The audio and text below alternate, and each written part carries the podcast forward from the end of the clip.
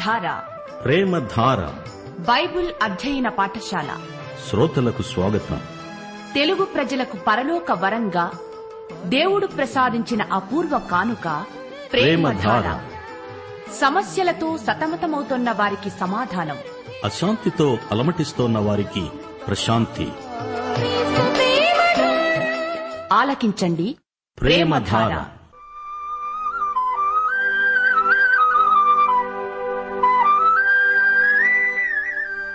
దేవుని ప్రజలైన ఆనాటి ఇస్రాయేలీల పాప ఫలితం.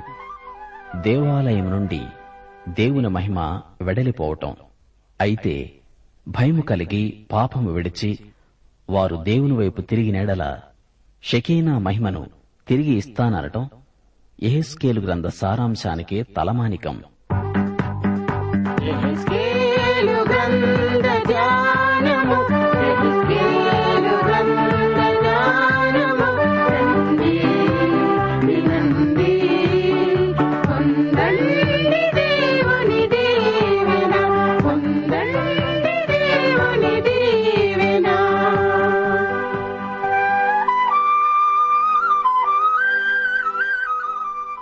ప్రియ శ్రోతలు బాగున్నారా? క్రీస్తునందు ఆనందిస్తున్నారా? దినదినము ఆధ్యాత్మికంగా ఎదుగుతూ పరిపక్వత దిశగా పయనిస్తున్నారా? మనం ఒక్క విషయం మర్చిపోకూడదు. మనము బ్రతికినా ప్రభువు కోసమే బ్రతుకుతున్నాము. చనిపోయినా ప్రభువు కోసమే చనిపోతున్నాము. కాబట్టి మనము బ్రతికినా చనిపోయినా ప్రభువు వారమై ఉన్నాము. తాను మృతులకు సజీవులకు ప్రభువై ఉండడానికి ఇందు నిమిత్తమే కదా క్రీస్తు చనిపోయి మరల బ్రతికాడు? అది అసలు రహస్యం. యేసు ప్రభువు చేసిందంతా ఇందుకే. ఆయన నీకు నాకు ప్రభువై ఉండగోరుతున్నాడు. సరే రండి ప్రార్థన చేసుకొని బైబిల్ అధ్యయనం మొదలు పెడదాము కృపాసత్య సంపూర్ణుడా దేవా నీకు మా హృదయపూర్వకమైన కృతజ్ఞతాస్థుతులు స్వామి. మా శ్రోతలను వారి కుటుంబాలను నీ కృపాసనము వద్దకు తెస్తున్నాము. వారినందరినీ ఆశీర్వదించండి. వారికి ఆయురారోగ్యములు ప్రసాదించండి. రోగగ్రస్తులను ముట్టి బాగు చేయండి. మా వనరులన్నీ నీయందే ఉన్నాయి. నీవు కరుణా సంపన్నుడవు ఆరోగ్య నిధివి నీకే మహిమా ప్రభావములు యుగయుగములకు చెల్లునుగాక మా దేశమును దేశ ప్రజలను ప్రజానాయకులను ప్రభుత్వాన్ని ఆశీర్వదించండి. వివిధమైన సమస్యలతో సతమతమవుతున్న వారికి విడుదల ప్రసాదించండి. చెరసాలల్లో తమ నేరాలకు శిక్ష అనుభవిస్తున్న వారిని కనికరించండి. వారికి మారుమనస్సు దయచేయండి. క్రీస్తునందున్న వారికి ఏ శిక్షావిధి లేదని వారికి కనువిప్పు కలిగించండి. నేడు వాక్య అధ్యయనమందు మాకు మరిన్ని నూతన అనుభవాలు అనుగ్రహించుమని మా ప్రభువైన యేసుక్రీస్తు వారి దివ్యనామమున ప్రార్థిస్తున్నాము తండ్రి. ఆమెన్. ప్రియ శ్రోతలారా ఈ రోజున మనం ఎహెచ్కేల్ గ్రంథం పదో అధ్యాయంతో పాఠం ప్రారంభిస్తున్నాము. ఈ అధ్యాయంలో ఎహెజ్కేలు చూచిన దర్శనంలో ప్రభువు మహిమ గతిస్తున్నట్లు కనిపించింది. దేవుడు అద్భుత రీతిగా ఎహెజ్కేలును ఎరుషలేముకు తీసుకువెళ్ళాడు అక్కడ దర్శనాలు చూపాడు. ఆ తరువాత ఎహెజ్కేలు తిరిగి బబులోనుకు వచ్చి తన దర్శనాల భావాన్ని వారికి వివరించాడు. అబద్ధ ప్రవక్తలు చెప్పిందాన్ని ఎహెజ్కేలు ఖండించాడు. ఎరుషలేము నాశనాన్ని స్పష్టంగా సూటిగా ప్రవచించాడు. ఏజ్కేలు చూచిన మొదటి దర్శనం చక్రంలో చక్రం. మానవ చరిత్రలో గుండా దేవుని చిత్తం ఏ విధంగా ముందుకు దొర్లుతూ పోతూ ఉందో దేవుడు దర్శన రీతిగా చూపించాడు. ఇస్రాయేలీయులకు దృశ్యమానమైన దేవుని సన్నిధి అనుగ్రహించబడింది. రోమాపత్రిక తొమ్మిదో అధ్యాయంలో పౌలు ఇస్రాయేలు జాతికి దేవుడు అనుగ్రహించిన ఎనిమిది ప్రత్యేకతలను పేర్కొన్నాడు. అందులో ఒకటి దేవుని మహిమ షకీనా మహిమ. ఇదే దర్శనం ఏహెజ్కేలు మొదటి అధ్యాయంలో చూశాడు తొమ్మిదో అధ్యాయంలో దేవుని మహిమ తొలగిపోవటం మొదలైంది. ఈ పదో అధ్యాయంలో మహిమ ఇంకా దూరంగా తొలగిపోయింది. మహిమ దేవాలయము నుండి బయటికి వచ్చి పైకి లేచింది. ఏగజ్కేలు పదో అధ్యాయం ఒకటి రెండు వచనాలు. నేను చూస్తూ ఉండగా కెరూబులకు పైగా ఉన్న ఆకాశమండలము వంటి దానిలో నీలకాంతమయమైన సింహాసనము వంటిది ఒకటి నాకు కనిపించింది. అప్పుడు అవిసెనారబట్ట ధరించుకున్న వానితో యహోవా అన్నాడు కెరూబుల క్రింద ఉన్న చక్రముల మధ్యకు పోయి కెరూబుల మధ్యనున్న నిప్పులు చేతుల నిండా తీసుకొని పట్టణము మీద చల్లు. నేను చూస్తూ ఉన్నంతలో అతడు లోపలికి పోయాడు. అవిసెనారబట్ట ధరించుకున్న వ్యక్తి నిప్పు కణికలు కెరూబుల మధ్య నుండి తీసుకొని చల్లుతున్నాడు. బలిరక్తం బలిపీఠము నుండి తీయబడి కరుణాపీఠముపై పోయబడుతుంది. ఈ నిప్పులు తీర్పును సూచిస్తాయి.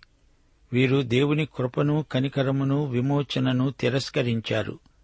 అందుకే వీరు దేవుని తీర్పునకు గురికాక తప్పదు. శ్రోతలు వినండి దేవుడు మనలను ఎంతో ప్రేమించాడు. గనుకే ఆయన యేసుక్రీస్తును మనకిచ్చాడు. ఆయన మహాపరిశుద్ధుడు. నీ పాపానికి నా పాపానికి రావలసిన శిక్ష ఆయనే అనుభవించాడు. ఆయన శిలువ మీద బలి అయ్యాడు. క్రీస్తే మన పాపాలకు ప్రాయశ్చిత్తం. సోదరుడా సోదరి ఈ రోజున నీవు సమీపించవలసిన బలిపీఠమున్నది దానిని తృణీకరిస్తే తీర్పు నీ మీదికి వస్తుంది. క్రీస్తు నీకు రావలసిన శిక్షావిధిని తానే అనుభవించాడు. దేవుడు నిన్ను క్షమించే విధానమిదే. మనమందరము రక్షించబడిన పాపులము. సరే ఈ సందర్భం ఇప్పుడు చూడండి. ఎరుషలేము మీదికి దేవుని తీర్పు రాబోతోంది. ఎరుషలేము ఈ భూలోకానికి కేంద్రంలో ఉంది. భూలోకానికి ఎరుషలేము నడిబొడ్డు. వెయ్యేండ్ల పరిపాలనలో కూడా ఇదే పట్టణం కేంద్రమవుతుంది. అది ఈ భూమికి శాశ్వత కేంద్రం కాబోతున్నది.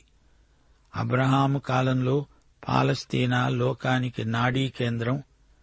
మోషే ప్రవక్తలు ఉన్న కాలంలో పాలస్తీనా దేవుని సత్య ప్రకటన కేంద్రం. క్రీస్తు వచ్చినప్పుడు అదే రక్షణ సువార్త కేంద్రమైంది.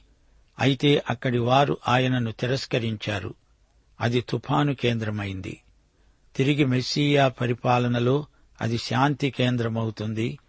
అదే ఆ తరువాత మహిమ కేంద్రమవుతుంది. అయితే ఎహెజ్కేలు ఇప్పుడు ఏమి చూస్తున్నాడు? దేవుని మహిమ ఎరుషలేమును విడిచిపోతోంది. అయితే ఈ పట్టణాన్ని గురించిన దేవుని ప్రత్యేక నిర్ణయమున్నది ఎహెజ్కేలు పదో అధ్యాయం నాలుగో వచనం.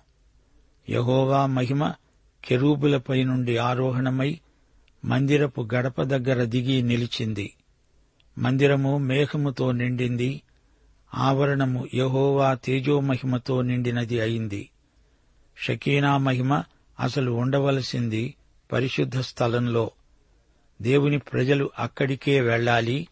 ఇప్పుడు కెరూబుల మధ్య నుండి దేవుని మహిమ దిగిపోతోంది. కొంతసేపు దేవాలయముపై నిలిచింది.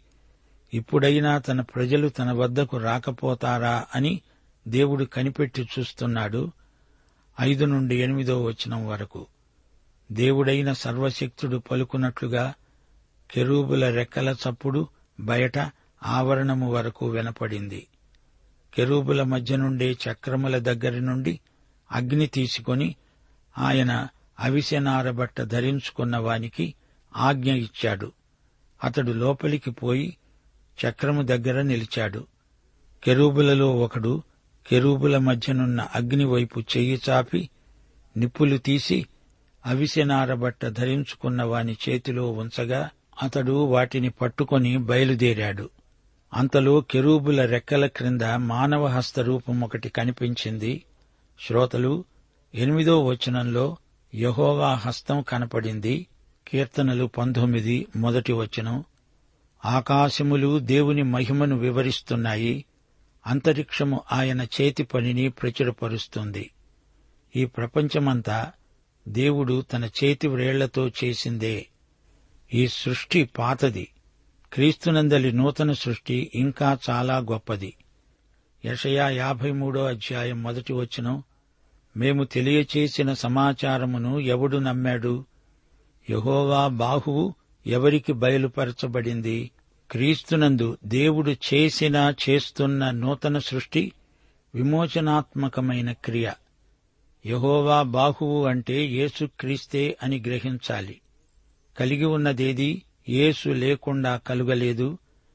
ఎహెజ్కేలు దర్శనంలో దేవుని హస్తం తీర్పు చెబుతోంది. చూడండి తొమ్మిదో వచనం.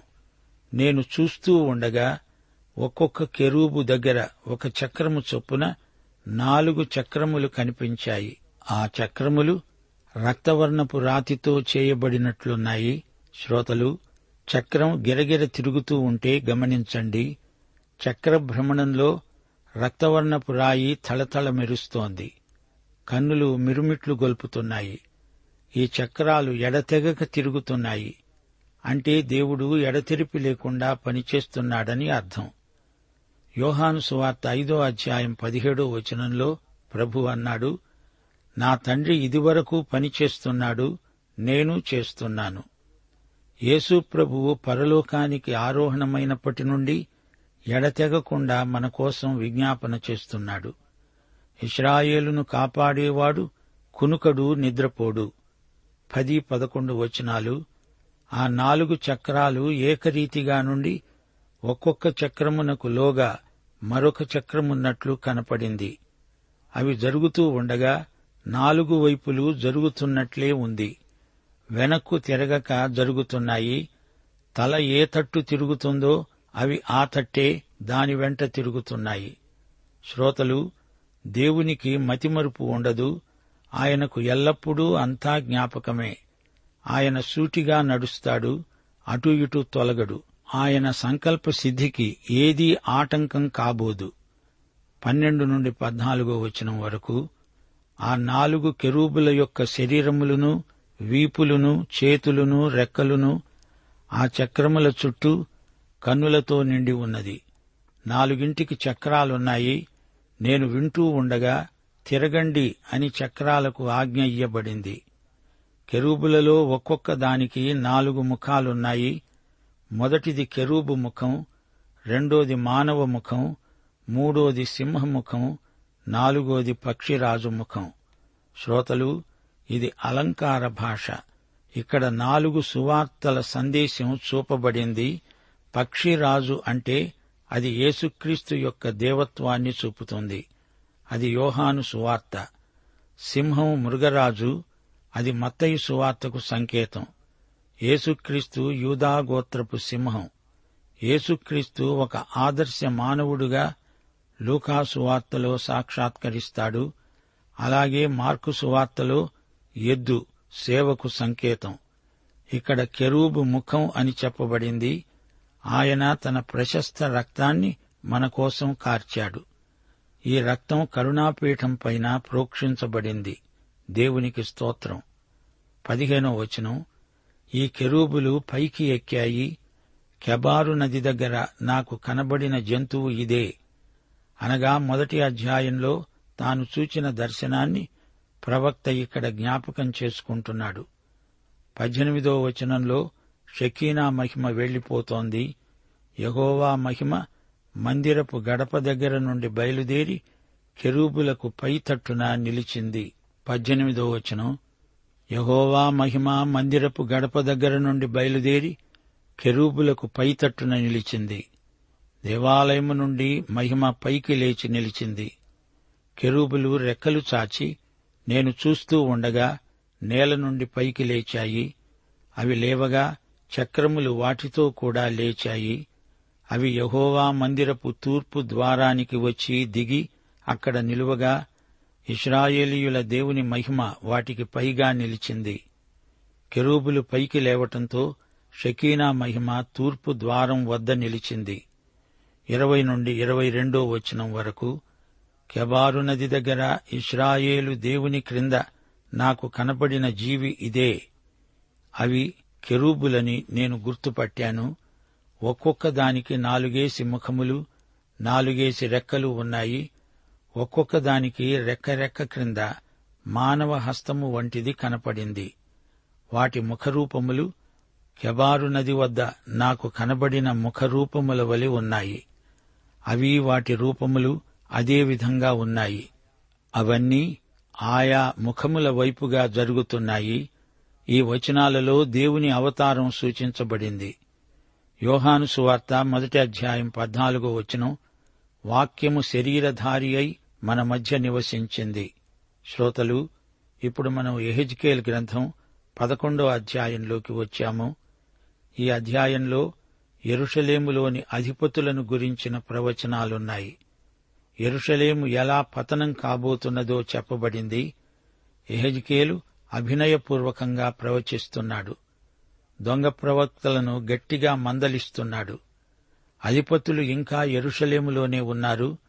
ఇప్పటికీ ఇంకా సిదికియా సింహాసనం మీద కూర్చొని ఉన్నాడు. అధిపతులు దేవునికి తిరుగుబాటు చేస్తున్నారు. బబులోను రాజుకు కూడా వీరు ఎదురు తిరుగుతున్నారు. ఏహెజ్కేల్ గ్రంథం పదకొండో అధ్యాయం మొదటి వచనం. పిమ్మట ఆత్మ నన్ను ఎత్తి యహోవా మందిరపు తూర్పు గుమ్మము నొద్దకు చేర్చి నన్ను దింపగా గుమ్మపు వాకిట నాకు ఇరవై ఐదుగురు మనుష్యులు కనిపించారు. వారిలో జనులకు ప్రధానులైన అజ్జూరు కుమారుడైన యజన్య బెనాయా కుమారుడైన పెలట్యా కనిపించారు. యజన్య పెలట్యా అనేవారు అధిపతులు. రెండు మూడు వచనాలు అప్పుడాయన నాకు ఈలాగు సెలవిచ్చాడు నరపుత్రుడా ఈ పట్టణం పచన పాత్ర అని మనమే మాంసమని ఇండ్లు కట్టుకొన అవసరము లేదని చెప్పుకుంటూ ఆ పట్టణములో పాపమును యోచించి దురాలోచన చేసేవారు వీరే. కావున వారికి విరోధముగా ప్రవచించు నరపుత్రుడా ప్రవచించు. ఈ అధిపతులు ఏమంటున్నారు? ఈ నగరం మనకు వంట పాత్ర ఇది టీ కప్పు లాంటిది. ఇప్పుడిది మనదే. చాలామంది వెళ్ళిపోయినా ఈ పట్టణం మనదే. మనం ఇక్కడే ఉండిపోతాము. మనకు శాంతి సమృద్ధి అభివృద్ధి. ఈ ప్రవచనాలన్నీ అబద్ధాలు. వీరు లౌకికవాదులు. నాలుగైదు వచనాలు. అంతటా యహోవా ఆత్మ నా మీదికి వచ్చి ఆజ్ఞ ఇచ్చినదేమనగా నీవు ఈ మాట వారికి తెలియచెయ్యి. యహోవా సెలవిచ్చిన మాట ఇదే. ఇస్రాయేలీయులారా మీరీలాగున పలుకుతున్నారే మీ మనసున పుట్టిన అభిప్రాయాలు నాకు తెలిసే ఉన్నవి. అవును మన తలంపులను కూడా ఆయన ఎరుగును. ఆయన దూరము నుంచే మన ఆంతర్యము నెరిగినవాడు. ఈ పట్టణములో మీరు బహుగా హత్య జరిగించారు. మీ చేత హతులైన వారితో వీధులు నిండి ఉన్నాయి. కాబట్టి ప్రభువైన యహోవా సెలవిచ్చునదేమనగా మీరు హతము చేసి పట్టణములో పడవేసిన శవాలే మాంసం. ఈ పట్టణమే పచన పాత్ర. ఈ పట్టణములో నుండి మిమ్మల్ని వెళ్ళగొడతాను ఈ అధిపతులు ఏమి చేశారు? దేవుని పక్షాన నిలబడిన వారిని చంపారు హత్య చేశారు. పది పదకొండు వచనాలు. ఇస్రాయేలు సరిహద్దులలోగానే మీరు ఖడ్గము చేత కూలినట్లు నేను మీకు శిక్ష విధింపగా నేనే యహోవానని మీరు తెలుసుకుంటారు. మీరు దాని మధ్య మాంసముగా ఉండునట్లు ఈ పట్టణము మీకు పచన పాత్రగా ఉంటుంది. నేను ఇస్రాయేలు సరిహద్దుల వద్దనే మీకు శిక్ష విధిస్తాను. దేవుడు శిక్షిస్తాడంటే ఇందుకే. అందరికీ దేవుడెవరో తెలిసిపోతుంది. దేవుని తీర్పును ఎవరూ తప్పించుకోలేరు. పద్నాలుగు నుండి పదహారో వచనం వరకు అప్పుడు యహోవా వాక్కు నాకు ప్రత్యక్షమై ఈలాగు సెలవిచ్చింది. నరపుత్రుడా ఎరుషలేము పట్టణపు వారు ఇస్రాయేలీయులకు చెబుతున్నారు ఈ దేశము మాకు స్వాస్థ్యముగా ఇయ్యబడింది మీరు యహోవాకు దూరస్థులై ఉండండి. వారంతా నీకు సాక్షాత్ బంధువులు గదా వారు నీ చేత బంధుత్వ ధర్మము నొందవలసిన వారే. కాబట్టి వారికి ఈ మాట ప్రకటించు ప్రభువైన యహోవా సెలవిచ్చున్నదేమనగా దూరమున ఉన్న అన్యజనులలోకి నేను వారిని తోలివేసినా ఆయా దేశాలలో వారిని చెదరగొట్టినా వారు వెళ్ళిన ఆయా దేశాలలో కొంతకాలము నేను వారికి పరిశుద్ధాలయమై ఉంటాను. దేవుడంటున్నాడు శేషిత ప్రజలే నన్ను చూస్తారు.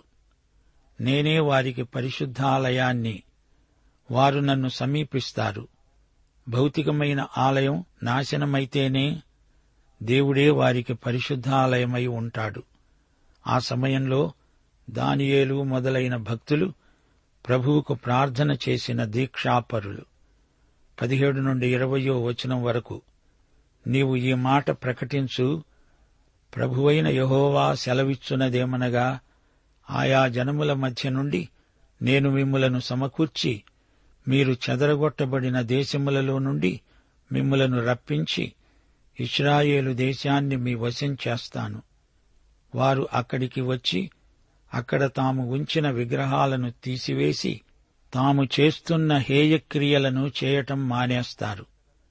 వారు నా కట్టడలను నా విధులను అనుసరించి గైకొనున్నట్లు నేను వారి శరీరములో నుండి రాతి గుండెను తీసివేసి వారికి మాంసపు గుండెనిచ్చి వారికి ఏక మనస్సు కలుగజేసి వారి యందు నూతన ఆత్మను పుట్టిస్తాను. అప్పుడు వారు నాకు జనులై ఉంటారు నేను వారికి దేవుడనై ఉంటాను. చిట్ట చివరికి దేవుడు వారిని స్వస్థానమునకు రప్పిస్తాడు. తమ స్వంత ప్రదేశానికి తిరిగి రావడానికి మిగిలి ఉన్న వారెవరు? దేవుణ్ణి అన్వేషించిన వారు. వీరే శేషిత ప్రజ. డెబ్బై సంవత్సరాల చెర తరువాత తిరిగి వచ్చిన వారు ఇంచుమించు అరవై వేల మంది ఉంటారు. ఇరవై ఒకటో వచనం. అయితే తమ విగ్రహాలను అనుసరిస్తూ తాము చేస్తూ వచ్చిన హేయక్రియలను జరిగించబూనే వారి మీదికి తమ ప్రవర్తన ఫలాన్ని రప్పిస్తాను. ఇదే ప్రభువైన యహోవా వాక్కు. తీర్పు రాబోతోంది. దైవ సేవకులారా దేవుని తీర్పు వస్తోంది. ప్రకటించండి. దేవుడు ఉన్నాడు అనటానికి ప్రబలమైన రుజువు తీర్పే. దేవుడు రప్పించబోయే తీర్పిది. ఇరవై రెండు ఇరవై మూడు వచనాలు. కెరూబులు తమ రెక్కలు చాచాయి చక్రాలు వాటి ప్రక్కనే ఉన్నాయి. అంతలో ఇస్రాయేలీయుల దేవుని మహిమ వాటికి పైగా ఉంది. యహోవా మహిమ పట్టణములో నుండి పైకి ఎక్కి పట్టణపు తూర్పు దిశన ఉన్న కొండకు పైగా నిలిచింది. గమనించండి ఎరుషలేము నుండి ఆలివు కొండ మీదికి నగరమునకు తూర్పు దిశగా ఎక్కి అక్కడ నిలిచింది. ఇరవై నాలుగు ఇరవై ఐదు వచనాలు. తరువాత ఆత్మ నన్ను ఎత్తి నేను దైవాత్మ వశుడను కాగా దర్శనములోనైనట్లు కల్దీయుల దేశమందు చెరలో ఉన్న వారి వద్ద నన్ను దింపాడు. అంతలో నాకు కనిపించే దర్శనం కనపడకుండా పైకి ఎక్కింది.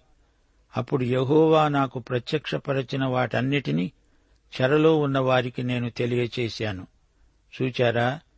ఎహెజ్కేలు దర్శనాలు చూచిన తరువాత తిరిగి బబులోనుకే వచ్చేశాడు. ప్రస్తుతం అతని సేవాస్థానం బబిలోను.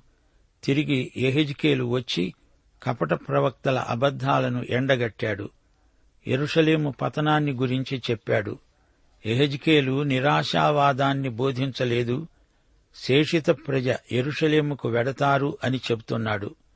దేవుని తీర్పునకు కారణమేమిటో అది కూడా ఎహెజ్కేలు స్పష్టంగా ప్రకటించాడు.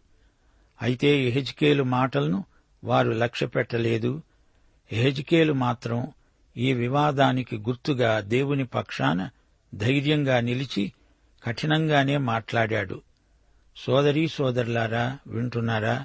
ఈ పదకొండో అధ్యాయంలో ఎహెజ్కేలు యొక్క దార్శనిక ప్రవచనాలు అధిపతులకు రాబోయే తీర్పును ప్రకటించాయి. ఇరవై ఐదుగురు అధిపతులు కనిపించారు. వీరు కపటంతో నిండిపోయినవారు. వీరి ఆలోచనలను ఎహెజ్కేలు ఖండించాడు. వీరు ప్రజలకు కృత్రిమమైన సమాధానాన్ని ప్రకటిస్తున్నారు. ప్రియ శ్రోతలు గుర్తుపెట్టుకోండి ఎహెజ్కేలు గ్రంథంలో ఇస్రాయేలు దేశం అంటూ పదిహేను సార్లు పేర్కొనబడింది. వారి భూమికి వారు వస్తారు. వారి రాతి గుండె పోయి మాంసపు గుండె వస్తుంది.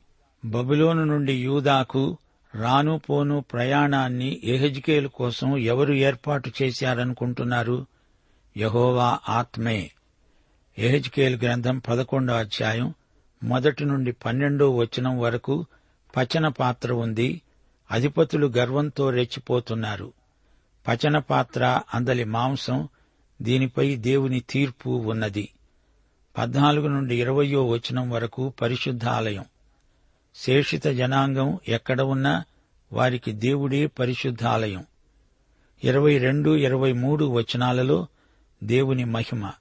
మహిమ నిష్క్రమిస్తే తీర్పు వచ్చేస్తుంది. జాగ్రత్త. పాఠం సమాప్తం. ప్రభు అయిన యేసుక్రీస్తు వారి కృప తండ్రి అయిన దేవుని ప్రేమ పరిశుద్ధాత్మ యొక్క అన్యోన్య సహవాసము మనకందరికీ తోడై ఉండునుగాక. ఆమెన్.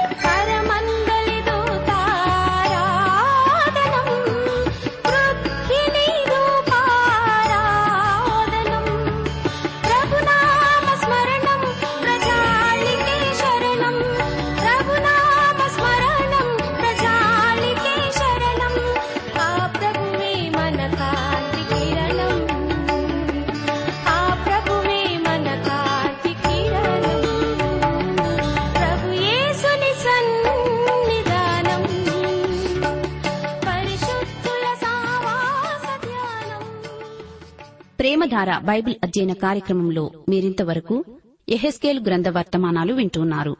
ఈ గ్రంథ వర్తమానాలు మీ అనుదిన ఆత్మీయ జీవితాన్ని మరింత బలపరుస్తున్నాయని భావిస్తున్నాం. ప్రస్తుతం మీరు వింటున్న ఎహెస్కేల్ గ్రంథ వర్తమానాలపై తిరిగి వచ్చిన దేవుని గొప్ప మహిమ అనే పుస్తకాన్ని సిద్దం చేస్తున్నాం. తిరిగి వచ్చిన దేవుని గొప్ప మహిమ అనే ఈ పుస్తకాన్ని ఉచితంగా పొందగోరేవారు. ఈ రోజే మాకు వ్రాసి లేదా ఫోన్ చేసి మీ పేరు నమోదు చేయించుకోవచ్చు. మరియు మీ ప్రార్థన అవసరతలు సలహాలు సందేహాలు వెంటనే మాకు తెలియపరచగలరు. మా చిరునామా ప్రేమధార ట్రాన్స్వర్ రేడియో ఇండియా తపాలా సంచి నాలుగు సికింద్రాబాద్ ఐదు సున్నా సున్నా సున్నా ఒకటి ఏడు. మా సెల్ ఫోన్ నంబర్లు తొమ్మిది మూడు తొమ్మిది తొమ్మిది తొమ్మిది ఐదు రెండు ఐదు ఏడు సున్నా. మరొక నంబర్ తొమ్మిది మూడు తొమ్మిది తొమ్మిది తొమ్మిది ఐదు రెండు ఐదు ఎనిమిది సున్నా. మా email ID Telugu TTB at radio eight eight two dot com.